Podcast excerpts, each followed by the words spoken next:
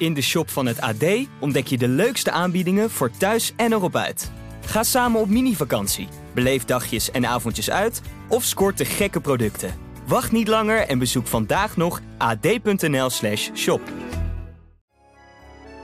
Luister naar In Koers, borrelpraat vanuit het peloton met Wout Poels en Dylan van Baarle. Volle bak koers tot en met de eerste strook. En lekker aan elkaar gelijmd. Ja, en lekker aan elkaar gelijmd. Ik voel me wel net zo, net zo brak, uh, als ik heel eerlijk ben. Kunnen we die alvast reserveren voor naar Luik? Uh, ja, joh, die, die, die is altijd op. Als we bellen, dan, uh, dan gaan de deuren okay, open. Okay. Beluister hem in je favoriete podcast-app.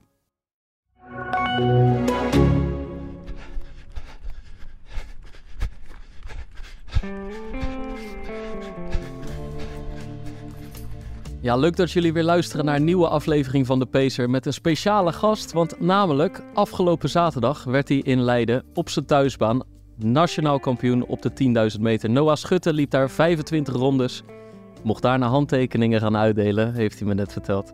Maar uh, het was eigenlijk misschien wel de volmaking van zijn comeback tour. Misschien is hij nog bezig, misschien gaat hij nog door, of misschien stond er al een punt achter. Maar in elk geval, Vanaf afgelopen najaar was hij er weer. Eindelijk, willen we zeggen. Want het heeft ruim twee jaar geduurd, de blessures, pees, voet, die hem aan de kant uh, hielden staan. En sowieso, eigenlijk Noah Schutte was een van de aanstormende talenten van het Nederlandse loopgilde. Maar we zagen hem zo weinig. Kwam ook omdat hij naar de Universiteit van Portland ging om daar drie jaar topsport en studie te combineren. Toen kwam hij terug. Nou, met het uitstellen van de Spelen in Tokio dachten we, ja, wellicht. En toen kwam die blessure. We gaan het hebben over geduld bewaren, hoop houden, hoop verliezen waarschijnlijk ook soms, alternatief trainen, maar vooral ook de comeback tour en het nationaal kampioenschap. Ja, geduld bewaren, want ja, we hebben wel een paar keer jouw naam laten vallen, Noah. Dus het is niet zo dat, uh, dat je niet op onze lijst stond, dat we je graag wilden hebben hier in in de podcast. In de laatste uitzending hebben we erover gesproken, of we hebben er na die tijd over gesproken. we hoopten eigenlijk wel dat we een beetje met onze neus in de boter zouden vallen, dat je die titel zou pakken. En uh, ja, gefeliciteerd. Dankjewel. Ja, jullie nodigen me eigenlijk van tevoren uit. En uh, ja, toen dacht ik zaterdag, dan moet ik, maar, moet ik maar gewoon winnen. Ja, we hopen daar wel een beetje op. Is dit een beetje de, de vol, inderdaad de volmaking van, uh, van je comeback? Ja, ik zou zeggen van wel. Ja, ik, het was een beetje afgelopen winter dat ik weer voor het eerst wedstrijden kon doen. Um, dus dat voelde een beetje als de, ja, de comeback tour. En daarna, ja, richting basisseizoen wilde ik natuurlijk ook een goede comeback tour op de baan hebben. Dus uh, dit was wel voor mij, deze 10.000 was uh, ja, het hoofddoel van het seizoen eigenlijk. En super blij dus dat ik uh, dan nationale titel heb kunnen winnen ja, op mijn thuisbaan. Dat was wel heel bijzonder. En dan eerst op, op inhoud een beetje gewerkt, want in de winter zagen we je eigenlijk al in Egmond voorbij komen. Hè? Ja, dat klopt. Ja, ik ben eigenlijk in het begin gewoon ja, gaan trainen, gaan kijken van stappen zetten. Um, weer een beetje proberen kilometers te maken voor zover dat kon. En, uh, en gewoon wat wedstrijden doen. En daarin had ik vooral zoiets van, ik wil leuke wedstrijden doen. Ik wil weer van de sport genieten. Ik heb dit een tijd ja, moeten missen. Dus dan wil je vooral... Ik, ik weet nog heel goed dat ik op een gegeven moment dacht... ja, heb ik nu niet te veel wedstrijden gepland? En toen zei ik mezelf, ja, doe even normaal. Je hebt twee jaar lang geen wedstrijden gedaan. Dus geniet er gewoon even van. Loop gewoon die wedstrijden. Uh, resultaat is allemaal secundair. En uiteindelijk... ja, dus zo een beetje Nederlands klassiekers gedaan. Egmond, Schorrel. En, ja, en daarna gefocust op het baanseizoen. En volgens mij heb ik jou toen een berichtje gestuurd na een, was dat een 10.000 in de VS? Ja. Of 5000? Uh, ik denk dat dat na die 10 was. Ja, ja. Ja, ja, ja, Ik was vakantie aan het vieren en dan hou ik me niet met werk bezig, maar dan zit je wel eens op Instagram. En toen dacht ik zo, volgens mij was dat hashtag comeback tour, weet je wel? Ja. En er was weer een goede tijd in Stanford, denk ik. Ja, nee, ik liep in um, Mount Sac was dat. Het ja. was uh, Track Night, Track Festival. Ja, die namen veranderen ook altijd weer een beetje. Maar um, ja, dat was uh, mijn eerste baanwedstrijd weer. Dus dat was wel heel spannend, vond ik. Toen gooide ik het balletje al eens op van... Nou, ik ben nu op vakantie, maar als ik terug ben, dan uh, willen we jou echt wel een keer hebben. Toen hebben we het vorige week, hebben, we, hebben wij bijgepraat. Toen viel zijn naam weer. Toen hebben we je gewoon gestrikt voor deze woensdag. Woensdag? Is het woensdag? Uh, nee, het is dinsdag. Het is dinsdag, ja, ja. Voor deze dinsdag. Maar dat was inderdaad voor Leiden. Dus het maakte ons op zich niet uit of je daar vijfde, vierde, derde, tweede, eerste. Maar het komt nu wel even lekker uit, toch? Ja, toch? Ja, het is altijd lekker om een kampioen aan tafel te hebben. Ja, alleen wel een kampioen die onze podcast normaal op keer anderhalf afspeelt. ja, dat klopt. Ja, dus ik moet nu een beetje wennen. Ik moet even mijn best doen om niet te snel te praten. En, uh, en wennen aan jullie langzame stem opeens nu. Heel maar, maar waarom anderhalf? Ja, ik Ben je, gewoon... ben je ongeduldig? Of? Nee, ja, ik heb... Eigenlijk is dat een beetje begonnen. Op een gegeven moment luisterde ik zoveel podcasts... dat ik gewoon dacht, ja, laat ik ze... Wat als ik nou ietsje sneller luister? En ook, ook omdat het was een beetje dat... eh, soms wil je gewoon sneller door een podcast heen. Dan denk je, ja, oké, ze zijn nu een beetje aan het praten... maar ja, ga maar gewoon door. Ik wil horen wat er straks komt. En eh, zo heb ik een beetje geprobeerd. En ik heb ook wel eens op 2.0 gezet... maar dat is echt... Dat is gewoon niet te doen. Dan, hard? ja, dan, die 30 seconden knop zo, van dan sla ik een klein stukje over of zo. Maar je wil Ja, alles meekrijgen. nee, ik wil alles meekrijgen. Ik wil niet het idee hebben dat ik iets heb gemist. Ja, dan ja. heb ik het idee dat ik niet de hele podcast heb geluisterd. Dus dan, eh, ja, nee, dus eh, vandaar eigenlijk. Ja. Luister je veel podcast? Eh, ja, wel veel. En de, ja, het wisselt wel een beetje, moet ik zeggen. Ik luister veel als ik fiets. luister ik veel podcasts. Ehm, ook als ik gewoon ja, de stadsfiets pak of ergens heen, heen ga, de trein of zo. Ehm, en ja, ik heb dan wel eh, veel verschillende podcasts die ik wel leuk vind. Maar tegelijkertijd ja, wisselt een beetje. Soms volg ik eentje altijd en soms niet. En soms kijk ik een beetje naar de aflevering. Wat is de titel? Zal ik hem luisteren of niet. Ehm, maar ik vind podcast wel leuk, ja. ja. Het klinkt sowieso gewoon als iemand die gewoon heel bewust en efficiënt zijn tijd wil indelen. Ja, dat ben ik ook wel. Ja? Ja, ja. Ik, eh, nou, dat is, ik heb altijd, eigenlijk altijd naast mijn sport gestudeerd. Ehm, en nu werk ik naast mijn sport. En dan op een bepaalde manier moet je ook wel een beetje efficiënt zijn met je tijd. Want je wilt toch topsportbedrijven, ehm nou, baan, baan ernaast. Dus dan heb je niet eh, heel veel vrije tijd. Dus als je dan je vrije tijd hebt, wil je die ook gewoon goed benutten. Dus dat zijn toch wel dingen waar ik vaak over nadenk. Ja. Wiskunde? Ja, ik, heb, eh, ik doe een PhD, dus eh, promotieonderzoek aan de Technische Univers- Universiteit Delft. En dat zit een beetje in de wiskunde, machine learning, daar een beetje tussenin. Ehm, ja, dat een beetje. Hey, maar die, die wiskunde mensen, die hebben altijd wel een beetje bewijsdrang, toch? Want je moet altijd hè, moeilijke vraagstukken oplossen. Dat is Ja. het eh, ding. Ja, Hangt er een beetje bewijsdrang aan vast. ja, ik weet niet. Ik zie het niet als bewijsdrang. Ik zie het gewoon als eh, eh, leuke problemen die ik op kan lossen. En net als met topsport, het is, het is leuk om jezelf te verbeteren. Het is leuk om stappen te kunnen zetten. Ehm, het voelt heel erg fijn als je iets bereikt wat je wil bereiken. En zo kan je de wiskunde ook een beetje zien soms. Als je een probleem oplost, dan geeft dat gewoon veel voldoening. Ja, maar ik bedoel, meer benader je sport ook een beetje zo. Ehm, ja, weet ik niet. Nou, wel, ik wel als een probleem wat ik op wil lossen. Dus misschien niet bewijsdrang, dat zou ik niet zeggen. Maar wel als, ehm, en dat is zo de afgelopen jaren voor mij, eh, ja, een periode ook van blessure, een soort van moment geweest dat ik wel dacht van, ja, wat wil ik nog in mijn carrière en wat kan ik nog beter doen? En ehm, dat ik dat, daar ben ik misschien zelfs, ja, afgelopen jaar nog wel meer op gaan zitten. Van hoe kan ik ervoor zorgen dat ik echt het beste uit mezelf haal. De afgelopen twee jaar, als je dan geblesseerd bent geweest, is, is eigenlijk ook een heel moeilijk vraagstuk. Net als, een, eh, als, als wiskunde zeg maar ook een moeilijk vraagstuk kan zijn, toch? Ja, nee, dat was, het was ook wel erg moeilijk, omdat meteen vanaf het eerste moment was het eh, ja, niet echt duidelijk wat de oorzaak was. Er was niet echt één oorzaak. En dat maakte het eigenlijk heel ingewikkeld. Dus het begon eigenlijk met de peesblessure. ehm, en daar eigenlijk vanuit opbouwen, een beetje kwakkelijk daarmee. Nou, toen een stressfractuur gehad. En Aan je voet geloof ik. aan mijn voet allebei, in hetzelfde gebied ook. En eh, het lastige was dus dat je gaat dan overal naar kijken. Je kijkt naar eh, bloedwaardes, je kijkt naar je eetpatroon, je kijkt naar eh, schoenen. Ehm, je probeert gewoon even weer alle, alle basisdingen op orde te hebben-.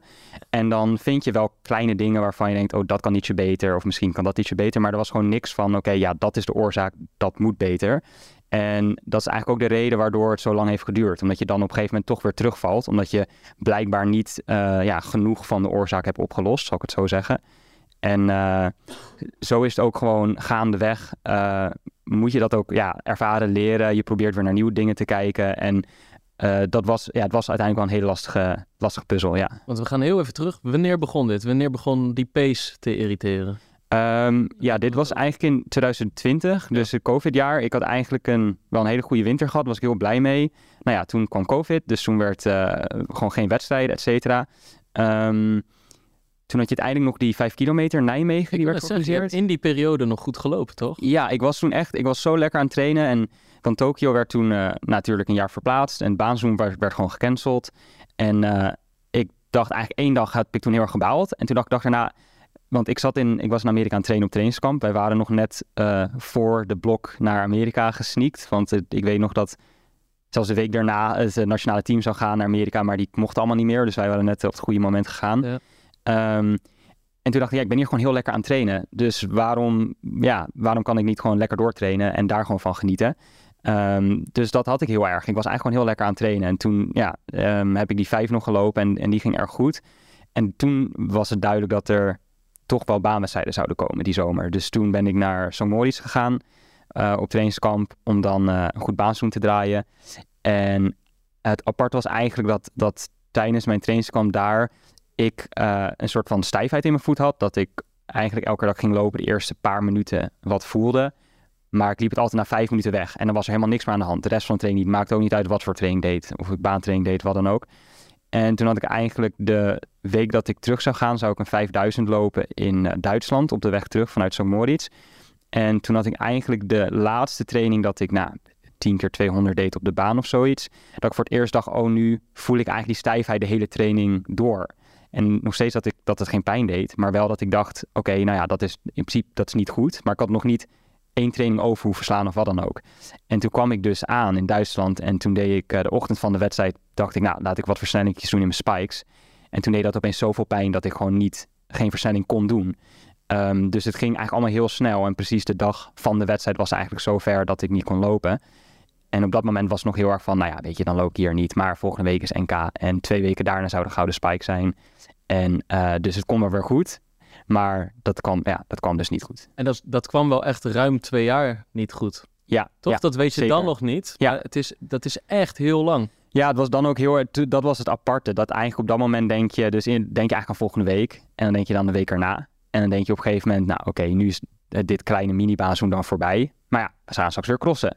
Dus in het begin was het heel erg van, dan stel het uit. En, en het was eigenlijk pas na twee, drie maanden dat ik zoiets had, wacht eens even. Blijkbaar zit ik zo in, ja, het gaat gewoon echt niet goed. Dit kan wel eens langer gaan duren. En natuurlijk denk je niet aan twee jaar. Maar dat was wel het moment dat ik op een gegeven moment niet meer dacht aan elke volgende wedstrijd. Ja. En dat ik gewoon dacht, ik moet gewoon eerst herstellen, punt. En daarna kunnen we wel weer gaan kijken naar... Was het nou een stressfactuur? Die is niet direct gesteld. Nee, ik heb, want eerst, het was ook in eerste instantie een peesblessure, want ik ben toen wel, heb ook MRI gehad, röntgen en was duidelijk dat er niks aan mijn bot was.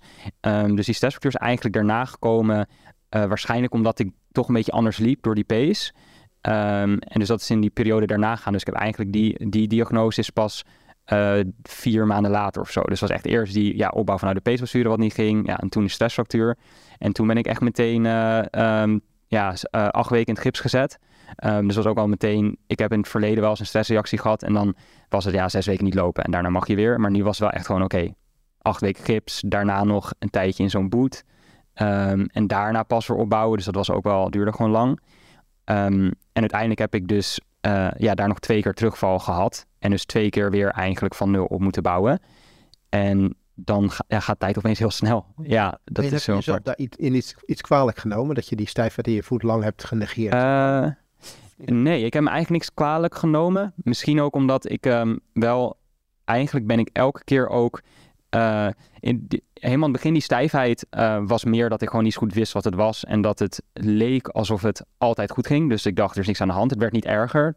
Nou, toen werd het natuurlijk wel erger. En toen kreeg ik vooral advies van, van mijn medische begeleiding van... ja, het is een peesblessure, dus die pees moet je ook wel een beetje uh, in, in beweging houden, zeg maar. Je kan niet... Het is, met een botblessure zeg je, nou, neem zes weken rust. Maar met een peesblessure moet je juist wel een beetje gaande houden. Anders dan wordt die lui en wordt het alleen maar erger.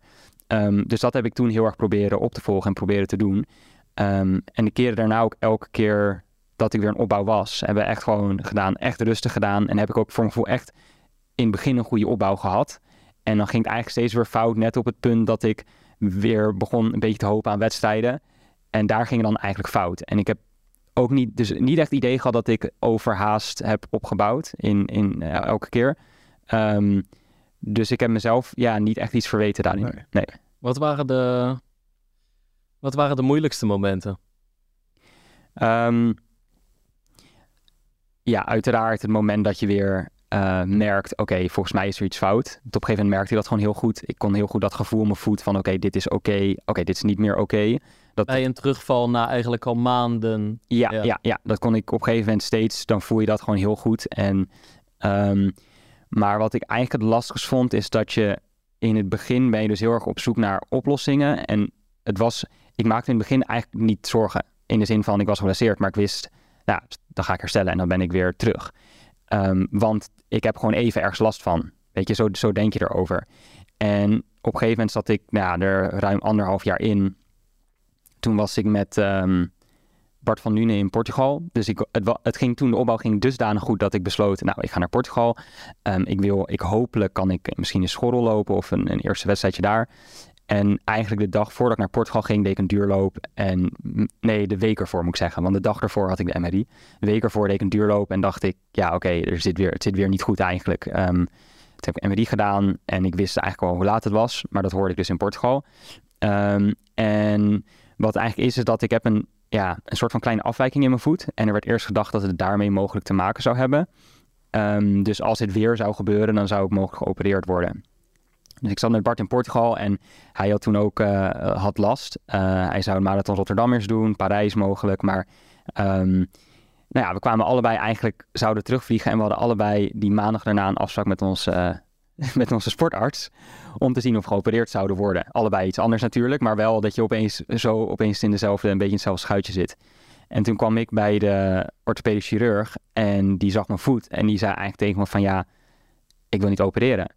En ja, ik zei waarom niet? Want ik had het idee, ja, dit is eerder gebeurd, dit is de oorzaak, we moeten dit oplossen, gaan opereren. Maar hij zei, ja, je, je voet ziet er gewoon heel goed uit. Er is geen verschil tussen je linkervoet en je rechtervoet qua mobiliteit. Het is gewoon een prima voet. Dus we kunnen opereren, maar er zitten ook weer risico's aan vast. En ehm, toen sprak ik Bart daarna en die, eh, die is toen wel geopereerd. En gelukkig gaat Bart nu weer echt goed. Maar ehm, ja, hij heeft ook wel echt lang gedoe gehad, ook met die operatie, et cetera. En ik baalde toen dus heel erg, want toen dacht ik, was het van het punt gaan van, oh, het komt alweer goed, naar, oh, misschien heb ik iets chronisch en het kan niet zo opgelost worden. En dat vond ik eigenlijk het moment dat het echt opeens heel lastig was. Dat ik toen opeens dacht van, oké, er is nu, dit is niet oké of zo. En ik weet eigenlijk niet of ik hier, hier wel echt goed uit ga komen. Ja, omdat je op dat moment eigenlijk de hoop op een oplossing even ziet eh, vervagen. Ja, ja, Ja. je hebt eigenlijk in je hoofd van, oh, ik wil gewoon zo graag dat dat de oplossing is. En natuurlijk ga ik niet tegen, tegen de orthopedische chirurg zeggen, ja, ik wil wel dat je opereert. Want ik weet ook wel dat, ja, zo iemand, eh, die, die weet echt wel wat hij zegt. Ehm, maar op dat moment was dat echt heel lastig. En nu achteraf gezien eh, ben ik dus heel blij dat ik niet geopereerd ben. Omdat ik het nu gewoon heel goed onder controle heb. Eh, maar dat was echt het, het, het moment dat ik wel het, het echt lastig had. Ja, ja. Vo- Voel je je al die tijd nog loper? Eh, ja, ik heb me altijd wel loper nog gevoeld. Ja. Ik ben eh, op een gegeven moment ook veel alternatief gaan trainen. Dus veel gaan fietsen. Ik ben op een gegeven moment ook gaan leren zwemmen. En ehm, ik voel me, ja, dan voel je misschien net iets minder loper als je meer andere sporten doet. Maar je voelt je nog wel atleet. En wat ik eerder zei, omdat ik dus heel lang wel echt het vertrouwen had dat het weer goed ging komen. ehm, ja, voel, voelde ik me daar dan ook wel van, oké, dit, dit, dit, is nog altijd, zit nog in me en dit wil ik echt nog doen. En, en tegelijkertijd was het ook wel momenten dat je, ehm, wat ook wel fijn is misschien in mijn geval, dat ik werk naast mijn sport, is dat ik ook juist wel periodes had dat ik er gewoon niet echt over na hoefde te denken of wilde denken. En dat hoefde dan ook niet, want dan kon ik me gewoon wat meer op mijn werk storten. En eh, ja, dus, eh, dus, eh, maar ja, ik, weet niet, ik had gewoon heel erg dat gevoel van het zit er nog in en ik weet dat ik het kan. Dus, eh, dus ik wil het nog heel graag doen. Als- je wist hoe lang het nog ging duren. Ja, omdat in, in, het begin, in het begin is heel erg omdat ik dat gevoel had van ik weet nog, het, het, het ga- over, als het goed is, als ik nu goed herstel, dan ben ik over twee maanden of zo weer terug. Dat de hele tijd. Ehm, en ja, en, en op momenten dat je, ja, je- altijd, je- ik ben heel erg positief ingesteld. Dus ik had altijd wel gewoon zoiets van, elke keer, ja, ik weet niet, ik zag vaak toch de, het glas half vol. Dus dan dacht ik wel van, het, het, het gaat gewoon goed komen. Ja. Want ik weet wel, ik ben tussen eind 2015 en een beetje zomer 2018 heb ik echt een keer enorm lang aan de kant gestaan door Achillespees eh, blessure. En dan in het begin denk je, eh, dat, ik heb toen te veel rust genomen eigenlijk, weet je wel. Dat je gewoon, nou, de- daardoor zijn ook die pezen verzwakt. En dan krijg je weer advies van dat, probeer dat een tijdje. En dan, als je eigenlijk, een, zeg maar, niet om te gaan ver- vergelijken, maar ik herkende wel een paar dingen van dat je telkens met goede hoop nieuwe dingen probeert. En als je dan toch weer tegen een muur oploopt, moet je weer bij, bij, kom je bij iemand anders terecht, probeer je dat weer een tijdje. Maar op een gegeven moment had ik wel, na anderhalf of twee jaar, dan is dat laatste loopje ook zo lang geleden. Gewoon het laatste loopje van echt een uur of het laatste intervaltrainingje. Dat je op een gegeven moment echt minder loper begint te voelen. En dan stapte ik op een racefiets, want dat ging wel. In het begin voel je je een loper op een racefiets. En op een gegeven moment fiets je eigenlijk meer dan, dan je hebt gelopen de afgelopen twee jaar. En denk je, ja, misschien wordt dit dan maar mijn nieuwe sport, weet je wel. Ik vond het echt, maar ik vond dat Ja. moeilijk, dus ik wilde het nog niet erkennen. Ja. Het is ook goed dat je uiteindelijk gewoon dat het dan weer lukt om, om je wel loper te gaan voelen. Maar op dat moment voelde ik me eigenlijk een loper die niet kon lopen. Waardoor je ook niet helemaal loper voelt. Nee, en dat had ik wel heel erg toen ik met... Uh, want toen ik begon met zwemmen, toen kwam ik ook geen bij een triathlongroepje terecht. En daar ging dan mee meezwemmen. En op een gegeven moment train je met triatleten het in het bad. En dan ben je aan het fietsen. En dan, zeg, en dan gaan zij ook lopen. Maar dan kan jij niet lopen. Ja. Dus dan is het eigenlijk heel raar. Want jij bent dan jij bent de loper. Maar ondertussen ben je, ben je met ze aan het zwemmen en aan het fietsen. Ja. En ik had wel... Ja, daar had ik wel momenten dat ik, dat ik wel ook dacht van... Oké, nou ja, weet je, misschien als het lopen dan niet lukt... moet ik misschien maar gewoon uh, triathlon gaan doen. En dan met één keer in de week lopen, dan dat lopen er maar Ja. toch, toch nog in een wedstrijdje kunnen doen of zo. Ja, ik ik denk weet dat niet. Maar... een alternatief, zeg maar. Weet je, dan maar triathlon, maar daar gaat wel... eh Ja, ik, nou, ik, moet talenten niet verloren laten gaan. Ja, ja, misschien wel. Misschien omdat ik ook wel altijd... ehm, ik heb heel veel getafeltennis voordat ik ging hardlopen. Dus ik heb altijd, eigenlijk sinds jongs af aan, gewoon wel heel fanatiek gesport. En er altijd wel, eh, ben ik gewoon vol voor gegaan, soort van. Dus het was ook in die periode, had ik dan op een gegeven moment dat mensen zitten... Ben je nou tafeltennisser of hardloper? En wat vind je nou leuker? En dan zei ik altijd van ja, vind natuurlijk bepaalde elementen van het een vind ik leuker. Van hardlopen vind ik leuk dat het buiten is. Van tafeltennis vind ik leuk dat het heel erg tactisch is. Ehm, maar ik vind niet één van de twee leuker. Ik merkte gewoon heel erg dat ik het leuk vond als het goed ging en als ik presteerde, soort van. Dus ik, op een gegeven moment, dat vind ik het leukste aan sport, dat je jezelf uit kan dagen. En dat had ik dan nu een beetje, dus tijdens die blessureperiode, dat ik me in loop niet uit kon dagen, maar op een gegeven moment stelde ik dan wel doelen op de fiets. Of met zwemmen. Dan dacht ik, ik wil wel beter, echt beter worden met zwemmen. En, en dat vond ik dan eigenlijk gewoon heel leuk. Dus daarin merk ik dat ik dan heel erg doelen stel. En dat ik dus ook wel voor me zou zien, ja, stel ik had echt het idee dat ik een goede triatleet kon zijn, beter dan loper, dan, ja, dan was ik triathlon gaan doen, bewijs van. Oké, dus het was niet altijd zeg maar van ik ben nu aan het zwemmen of ik ben nu aan het fietsen. Want ik ben straks weer goed als loper en ik moet nu die alternatieve training doen. Het was toch ook wel een beetje het loskoppelen van en het onderzoeken in een nieuwe sport. Ja. Of was het, ja, Ja, ik, ik zou meer zeggen dat op een gegeven moment werd het meer. eh, ik heb vaak als ik ehm, inderdaad, als je een blessure hebt en je hebt heel duidelijk voor je van hoe lang dat gaat duren, dan denk je, oké, ik ga gewoon even fietsen en dan is daarna weer goed. En wat bij mij was dat ik in het begin begon met fietsen en toen duurde het langer, langer, langer. En toen dacht ik, ja, laat ik, waarom stel ik nu niet gewoon een doel op de fiets? Omdat ik dan tenminste iets heb om naartoe te werken. Dus dat, dat werd het meer, dat ik dat gewoon miste eigenlijk. En dat ik dacht, ik had toen zo'n eh 20 minuten al out op de fiets gedaan. En toen dacht ik, nou, over een paar maanden ga ik dat dan weer doen. En dan ga ik proberen mezelf te verbeteren. En, en hetzelfde merkte ik met zwemmen, dat ik begon met zwemmen en ik kon het eigenlijk niet. En ik vond het gewoon zo leuk dat ik steeds beter werd. begon je gewoon met schoolslag of zat er al wel een Nee, boestrol ik, eh, in? Nee, ja, ik, ik kon dus geen borstcrawl. Dus ik heb gegoogeld van eh, hoe, hoe doe je borstcrawl. En toen kwam ik bij de lokale triathlonvereniging. Die hadden een borstcrawlgroep waarin ze je borstcrawl leren. Dus nu ben ik daar een paar weken, eh, heb ik dat een beetje geleerd. Op een gegeven moment zei ze, ja, stroom jij maar door naar de, de triathlongroep zelf. Want je, je kan nu wel goed borstcrawl. En ga maar daarmee trainen. En toen ben ik daarmee gaan trainen. En dan is het leuke wel dat je gewoon, ja, ook tempootjes doet en blokjes en dingen. En dan word je gewoon heel snel beter. En dat vond ik toen heel leuk aan het zwemmen. Omdat ik dat in het loop natuurlijk heb je dat ook dat je beter wordt, maar niet zo snel zoveel. Ja. Ehm, ja. We zijn nu, ik bedoel, we zitten hier en eh, drie dagen geleden werd je, werd je Nederlands kampioen. Het gaat alweer eigenlijk een paar maanden gewoon hartstikke goed. Wat, wat, wat heb je geleerd als je nu terugkijkt van die, van die ruim twee jaar? Ehm, ja, ik heb wel veel geleerd in de zin dat ik altijd wel al. eh, mijn aanpak van blessures was vaak wel, als ik dan geblesseerd ben, dan ga ik gewoon wat meer fietsen. Ehm, ik heb ook altijd wel één keer in de week gefietst als een soort van extra training. Dat ik niet te veel kilometers lopend wilde maken, maar toch wel iets extra wilde doen. En, maar wat ik wel echt heb geleerd in die, in die twee jaar, is dat je dus eh, met alternatief trainen eh, gewoon heel fit kan zijn. En dat je en ook een beetje hoe dus mijn lichaam reageert op bijvoorbeeld zwaardere fietstrainingen of zwemtrainingen. Eh, en dat kan ik eigenlijk nu voor mijn gevoel nog beter in de praktijk brengen. Dus ik, momenteel fiets ik nog steeds eh, ja, vier, vijf keer in de week naast me lopen. Ehm, en ik heb dus heel goed idee dat ik geleerd heb ja, hoe ik dat goed kan combineren. En waarom ik wel meer of minder en wanneer wel meer of minder kan fietsen.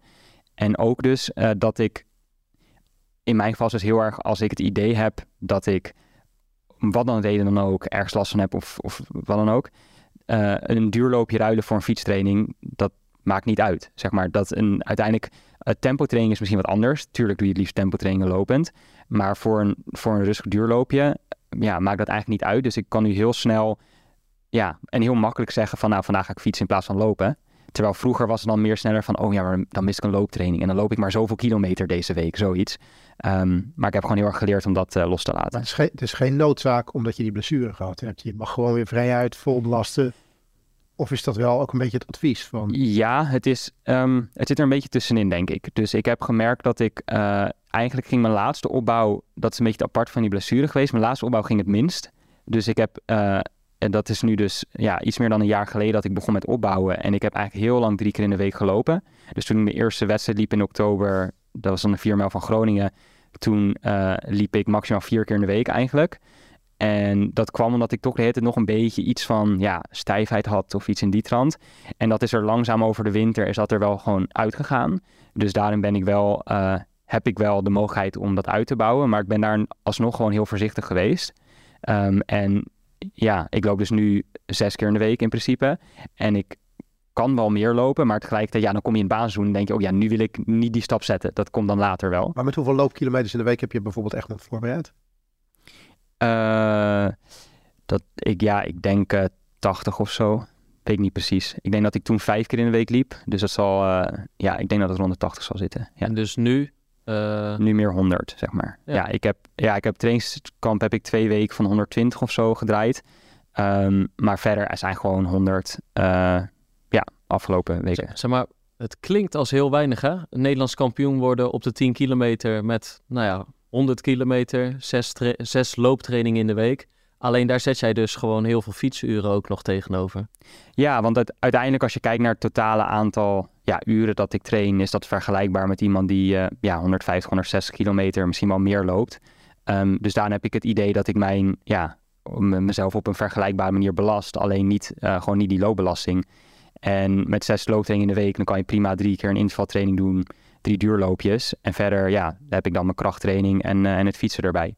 Eh, dus ik denk dat daarin ja, dat voor mij momenteel gewoon heel goed werkt. En dan is dat ook zoiets van, ja, nu, nu het zo goed gaat en nu ik zo steady weer kan trainen, dan zie ik ook niet echt de noodzaak om meteen weer allemaal looptrainingen. Ik, ik, ik, ik mik niet om weer eh, alleen maar te lopen, zeg maar. Ik heb zoiets van, die fietstrainingen zijn prima. En als het gaat, dan doe ik best een extra looptrainingje. Dus misschien zou ik binnenkort wel weer misschien 110, 20, 30 gaan lopen. Maar ja, uiteindelijk eh, met fietsen erbij is het gewoon een mooie, mooie combo. Geeft ook een beetje aan hoe getalenteerd je bent. Wa- Wat zijn de doelen die je nu stelt dan? Ehm, ik heb voor mij als doel echt gesteld om. eh, dit seizoen was echt een goede 10 kilometer lopen. Omdat ik dat een tijd eh, niet heb gedaan, 10 op de baan. En dat wil ik heel graag doen. En ik heb daarmee in Amerika gelopen en dan nu de Gouden Spike. Eh, Zit al een goede 10 kilometer. Eh, nou ja, het weer is dat een beetje tegen. Maar naar jouw standaarden, zeg maar. Dat, dat, Dus ik, ik vond eh, dat ik een goede race liep zaterdag, dat zeker. Ik, eh, ook als je kijkt naar hoe iedereen liep, qua tijd en zo. eh poeh. Ik, ik had het niet echt door tijdens de wedstrijd, maar toen keek ik naar de uitslagen en dan zie je hoeveel mensen eruit zijn gestapt. Dan zie je hoe, hoe ver mensen van hun, hun PR zitten. En denk je, oké, dit was eigenlijk wel, wel echt een goede race. Ja. En ik had in Amerika, liep ik die ehm, liep 28, 25. En daar was ik toen ook heel blij mee. Was ook een mooi PR. Maar juist omdat het mijn eerste baanwedstrijd was, eh, ja, en eigenlijk drie jaar, had ik wel zoiets van, ja, ik weet gewoon dat hier veel meer in zit. Dus ik had daarom ook wel voor afgelopen zaterdag eh, ambities om sneller te lopen. Maar ja, als het weer dan tegen zit, dan ja, moet je dat ook accepteren op een gegeven moment. want voor je blessure had je, had, je, had je ambities al. Zijn de ambities die je nu hebt weer gelijkwaardig aan datgene wat je eh, dacht te hebben gekund voordat je geblesseerd raakte? Ja. Ik denk eh, zeker. Ja, ik denk het zeker. Ook omdat wat ik nu heb laten zien is wel weer gewoon ja, het niveau wat ik had. Ik heb er PR's gelopen, dus ik heb laten zien wat ik, wat ik kan. Ehm, ik vind het wel bijzonder om te zien hoe in twee jaar ook iedereen de atletiek opeens zulke stappen heeft gezet. Dat je wel iets hebt van, oh, loop ik dan nu achter of zo?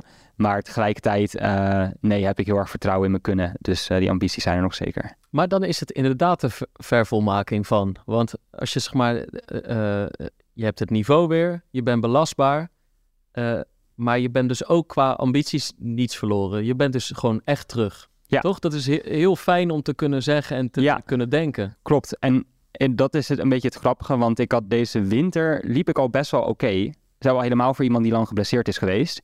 En ik had er ook echt veel plezier in om die wedstrijden te kunnen lopen. Maar ik had niet echt, ik was niet echt trots op mijn prestaties of zo. Ik dacht, na, na een wedstrijd dacht ik, oh, dit was wel heel gaaf om te doen. Ik kreeg altijd weer leuke reacties van mensen en dat vond ik hartstikke, hartstikke fijn. Ehm, Maar ik had wel, als ik dan, ja, de, prestatie was ik niet per se trots op, zal ik het zo zeggen. En ik had eigenlijk mijn eerste baanwedstrijd, die in Amerika dit, dit seizoen dan, dat ik zo liep dat ik gewoon echt het gevoel had van oké, nu ben ik ook echt qua niveau terug.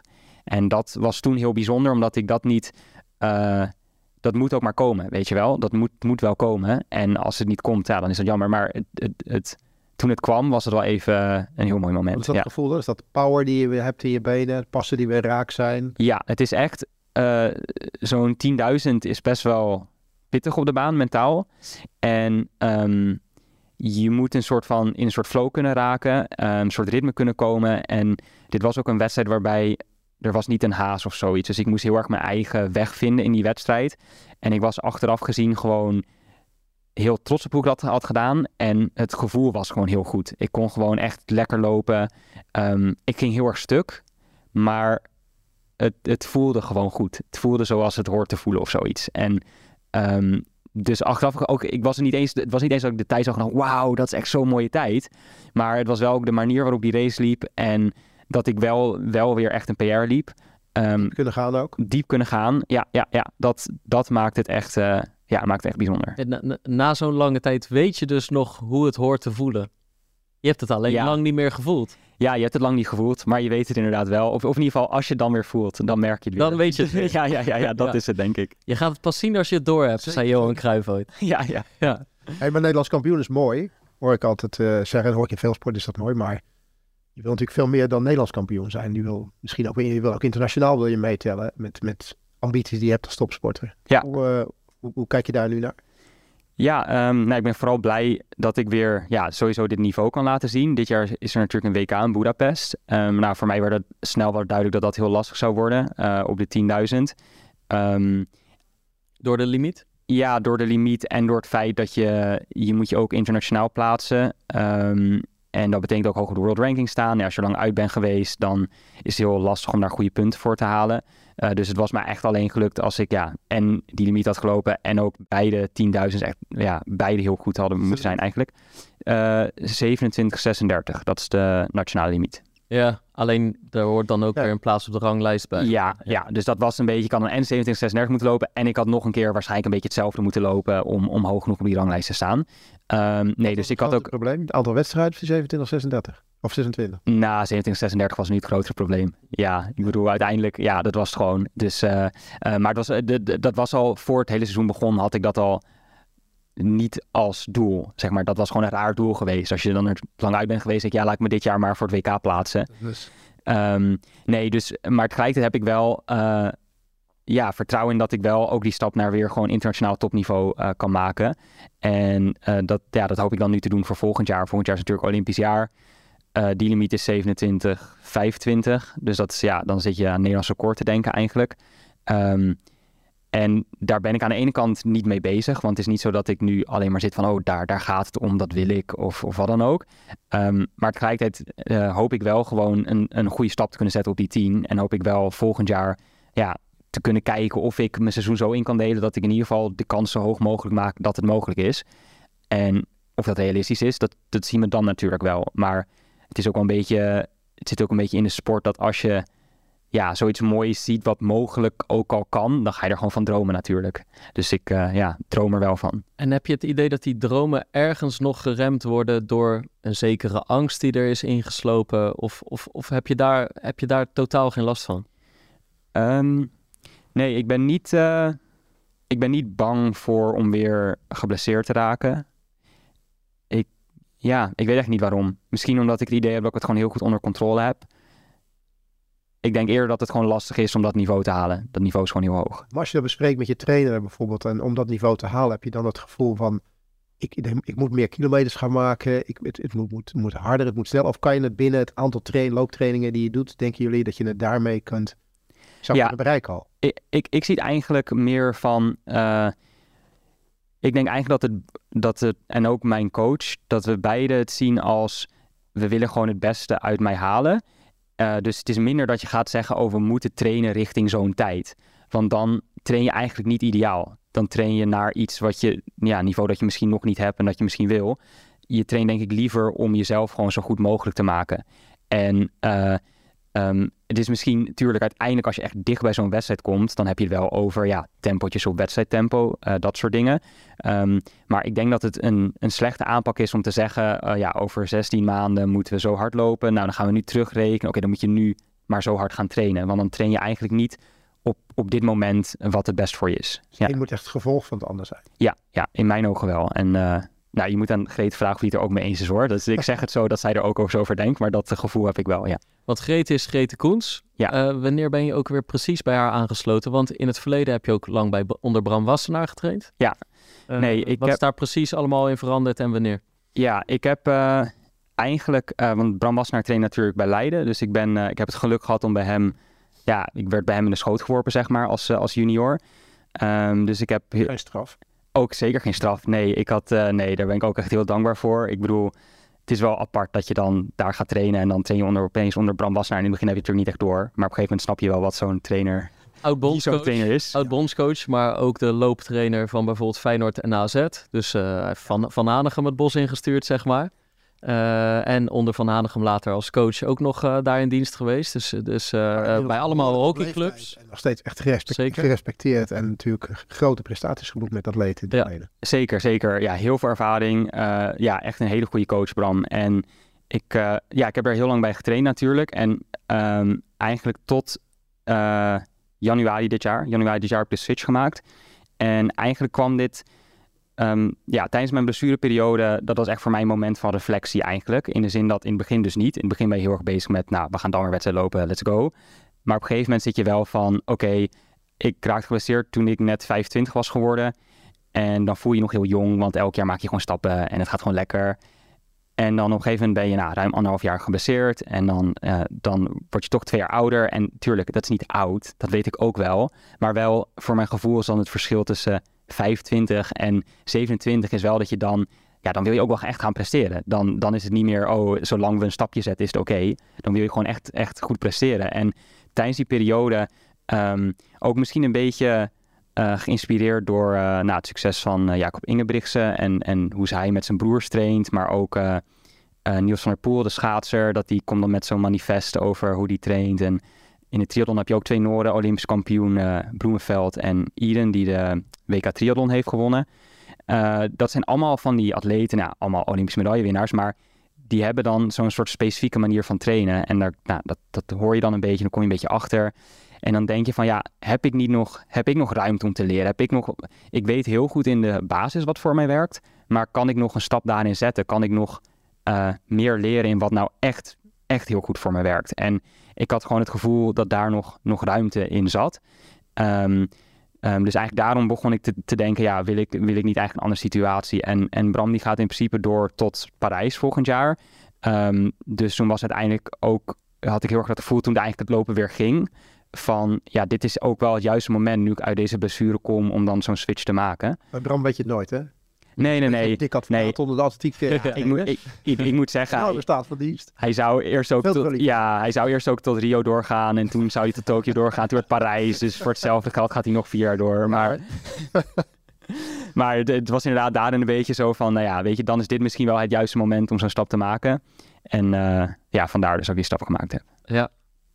Alleen uh, waar anderen echt dagelijks in Ede meetrainen, jij geloof ik niet, hè? Nee, ik, uh, ik train onder Geet op afstand. Um, dus dat was ook omdat ik, ja, ik werk in Delft, dus ik wilde gewoon in Leiden blijven wonen. Ik train ook gewoon nog in Leiden op de club. En, uh, en in principe trainen ze op afstand uh, onder. Terwijl, ja, als we op trainingskamp zijn, dan is het natuurlijk hartstikke leuk dat ik mee met die, met die groep kan trainen. En ik kan ook af en toe die, die kant op. Maar de baas train ik gewoon, gewoon zelf in Leiden. Ja, ja. Dus wel uh, trainen op afstand. Ik heb dat zelf natuurlijk ervaar ik dat met, uh, met Michel Butter en Guido Hartensveld in Castricum. Het is wel iets aparts, hè? Je, je bent altijd gewend geweest dat, nou ja, zeker bij de baantrainingen, dat de coach gewoon letterlijk er bovenop staat. Um, je, je bent onderdeel van een groep en dan ineens is het eigenlijk vooral appen, telefoon, via iets als Final Search of Training Peaks. Kan de coach jouw training zien? Geef jij feedback op hoe de training gaat? Maar het, het is ook wel het. Uh, uh, uh, ondanks dat die rol van die coach nog steeds heel belangrijk is. En, en misschien wel even belangrijk als dat hij er met zijn neus bovenop staat. Je moet het ook wel heel erg zelf doen. En zelf weten waar je mee, mee bezig bent.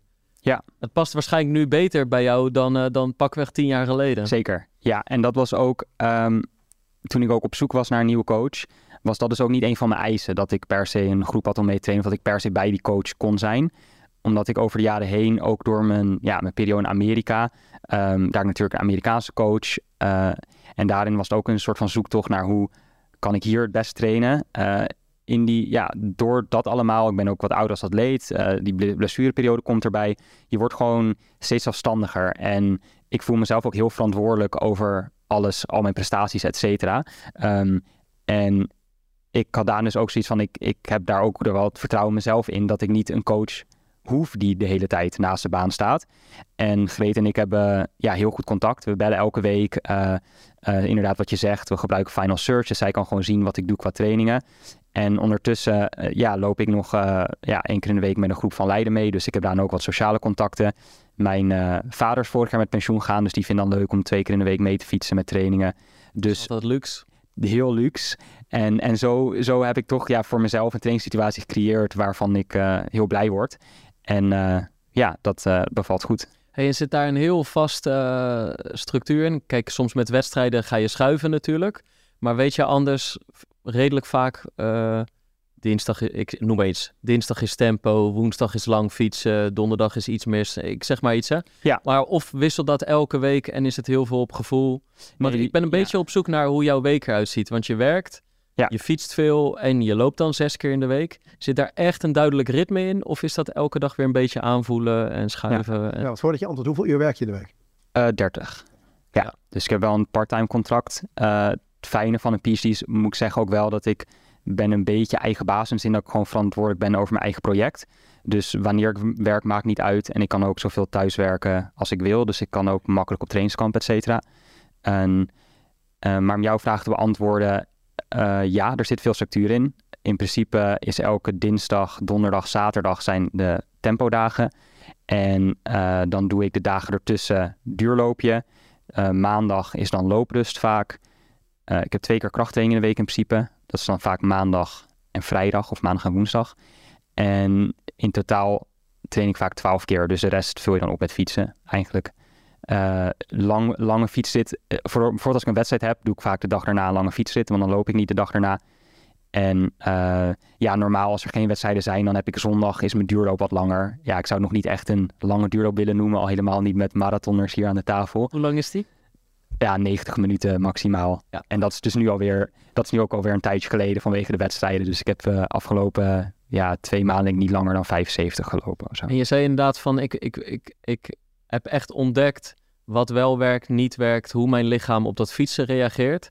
Dus, dus wat voor, wat voor ja, ritjes maak jij nu? Wat, uh, hebben die allemaal een beetje dezelfde lengte? Verschillen die veel? Geef je bij sommigen nog echt wel gas? Wat, hoe, uh, hoe moet ik het uh, voorstellen? Over het algemeen fiets ik vooral heel veel rustig. Dus eigenlijk zijn het gewoon ja, aanvullingen ja, qua duurtraining. Dus echt ja. gewoon rustig. uitzondering daarop is dat als ik een tempo training kan lopen, over moet slaan, dan doe ik die wel op de fiets, als dat kan. Uh, dan doe ik gewoon tempo's en dan ja, heb ik ook wel een, be een beetje idee ook dat uh, dat goed in kan delen. Verder, vaak fiets ik ja, 75, 90 minuten als een soort van rustig duurritje. En dan soms in het weekend dus wat langer, ja, dan heb je meer voor twee uur zoiets. Um, en is dan zeg maar, uh, moeten we een ritje van 75, 90 minuten zien als bijvoorbeeld een uur lopen? Toch, zoiets, ja. denk ik? Ja, ja, ik fiets vaak net wat langer dan ik zou lopen. Soms ook wel, als ik bijvoorbeeld nu heb ik dan...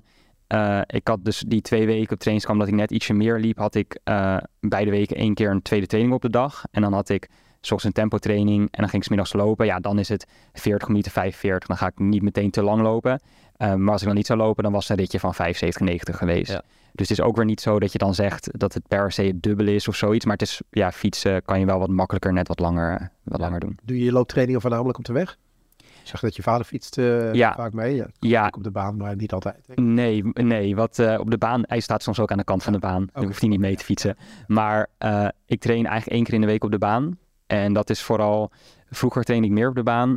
Um, maar mijn blessure, ja, is dus linkervoet. Um, in de buurt van de enkel. En je kan je voorstellen, ja, de baan, ja. baan is linksom. Ja. Dus je loopt de hele tijd in die voeten hangen. En uh, ik heb op een gegeven moment dus gemerkt dat vooral als ik eh, schoenen met dikke zolen. Dus als ik ja, lekker in de Vaporflies ga lopen zo op de baan, dat is voor mij echt een no-go. Uh, dus ik train in principe één keer in de week op de baan, want ik ben nog wel baanatleet. Dus ik wil dat gevoel ook wel hebben.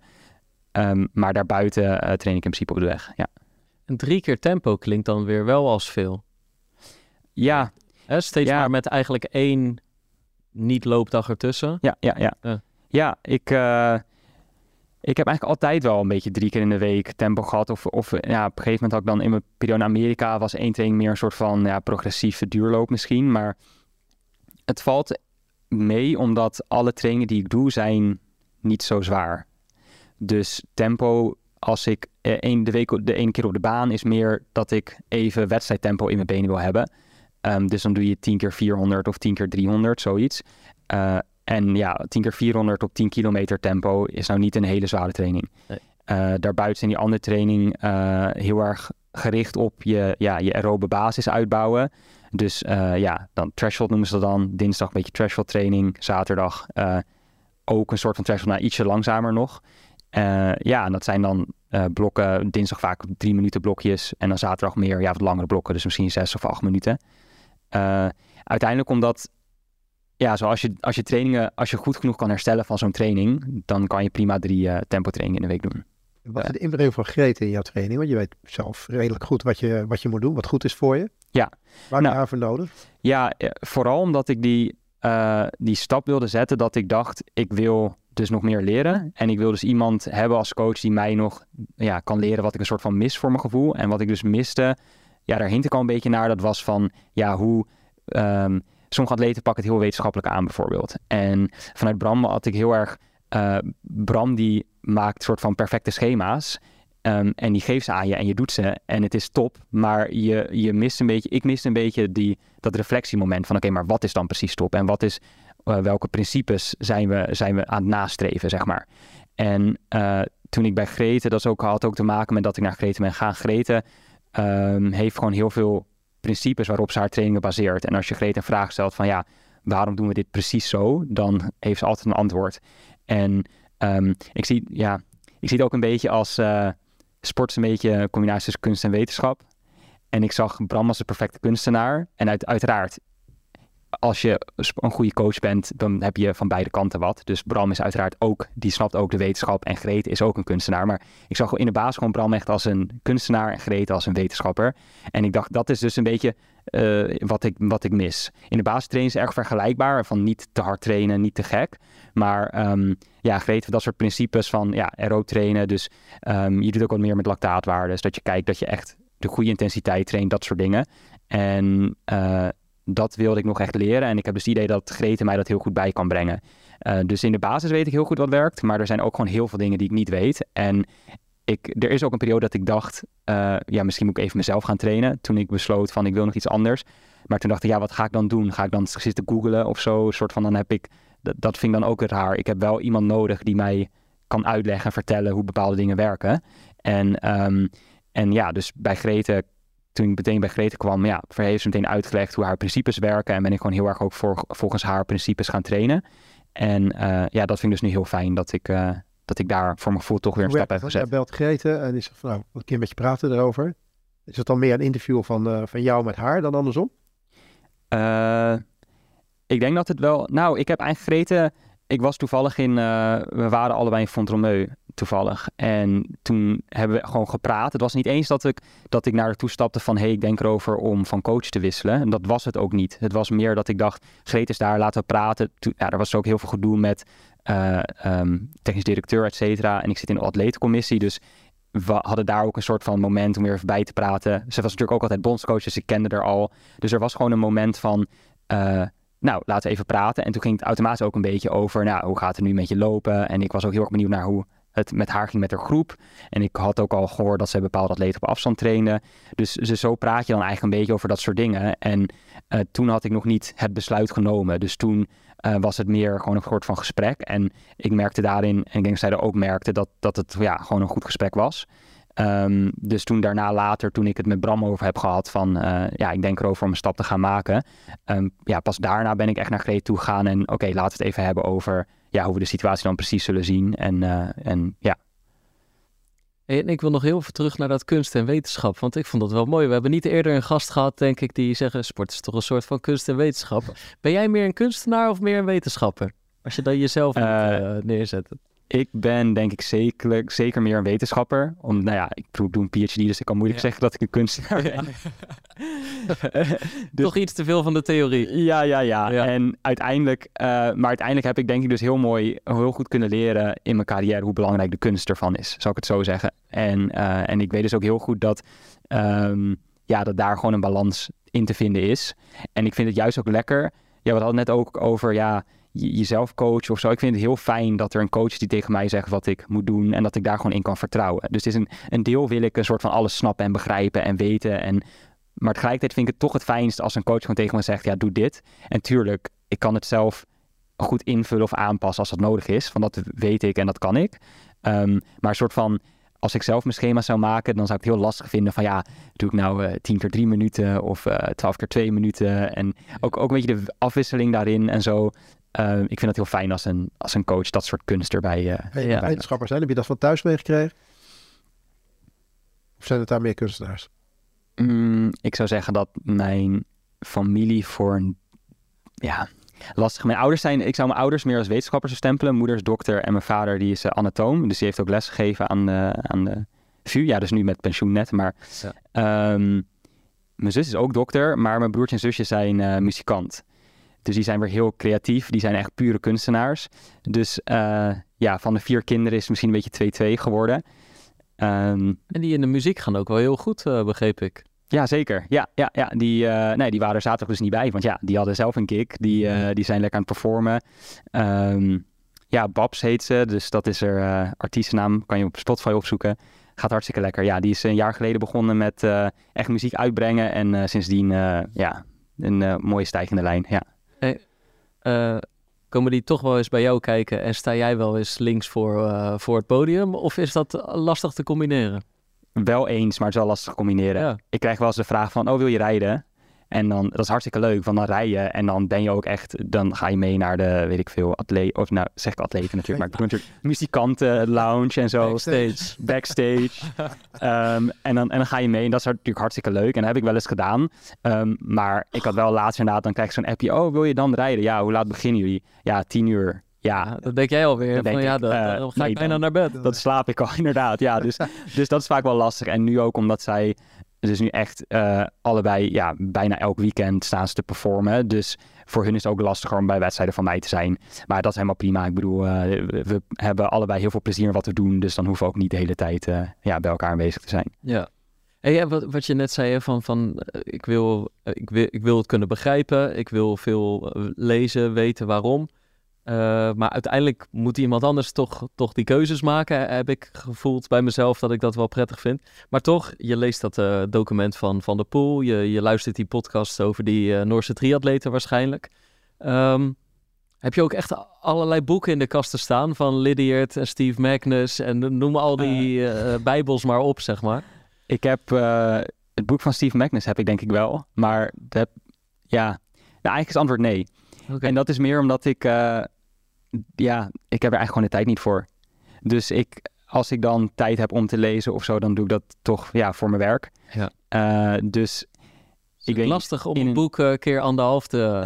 ja, een boek kan ook niet keer anderhalf. Dan wordt het heel erg Nou, snel scannen. snel doorheen? Nou, het is wel grappig, want ik, had wel, ik heb wel dat ik voor het, dat is afgelopen week nog een week ervoor, appte ik Greet over een podcast, want ik luister een podcast en er werd een andere coach geïnterviewd en eh, die vertelde over ja, de bepaalde trainingsmethode.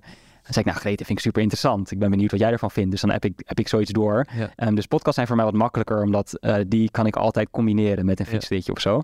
Eh, boeken, ik lees graag, maar ik merk gewoon in de praktijk dat ik daar niet heel erg aan toe kom. Nee, nee, nee. Het is zo, want het is natuurlijk eh, nog meer dan vroeger. Is, kijk, vroeger moest je echt wachten totdat zo'n coach uiteindelijk een keer het ging opschrijven. Maar, maar nu, al die sporters, al die coaches, jij nu ook, leggen eigenlijk gewoon uit. En, en zeker door het medium podcast, vroeger moest misschien iemand, moest je wachten totdat de tv er iets mee ging doen, of, of een kort radio-item. Maar ja, wij zitten hier nu alweer 53 minuten te lullen en we gaan nog even door. Dat is echt wel nu ook weer voor mensen die bijvoorbeeld geblesseerd zijn op dit moment. die kunnen hier weer waarschijnlijk iets, iets uithalen. Tegelijkertijd, je kan wel echt verzuipen in de informatie. En de ene coach die pakt het zo aan. Ik wijs even met mijn eh, hand helemaal uiterst rechts.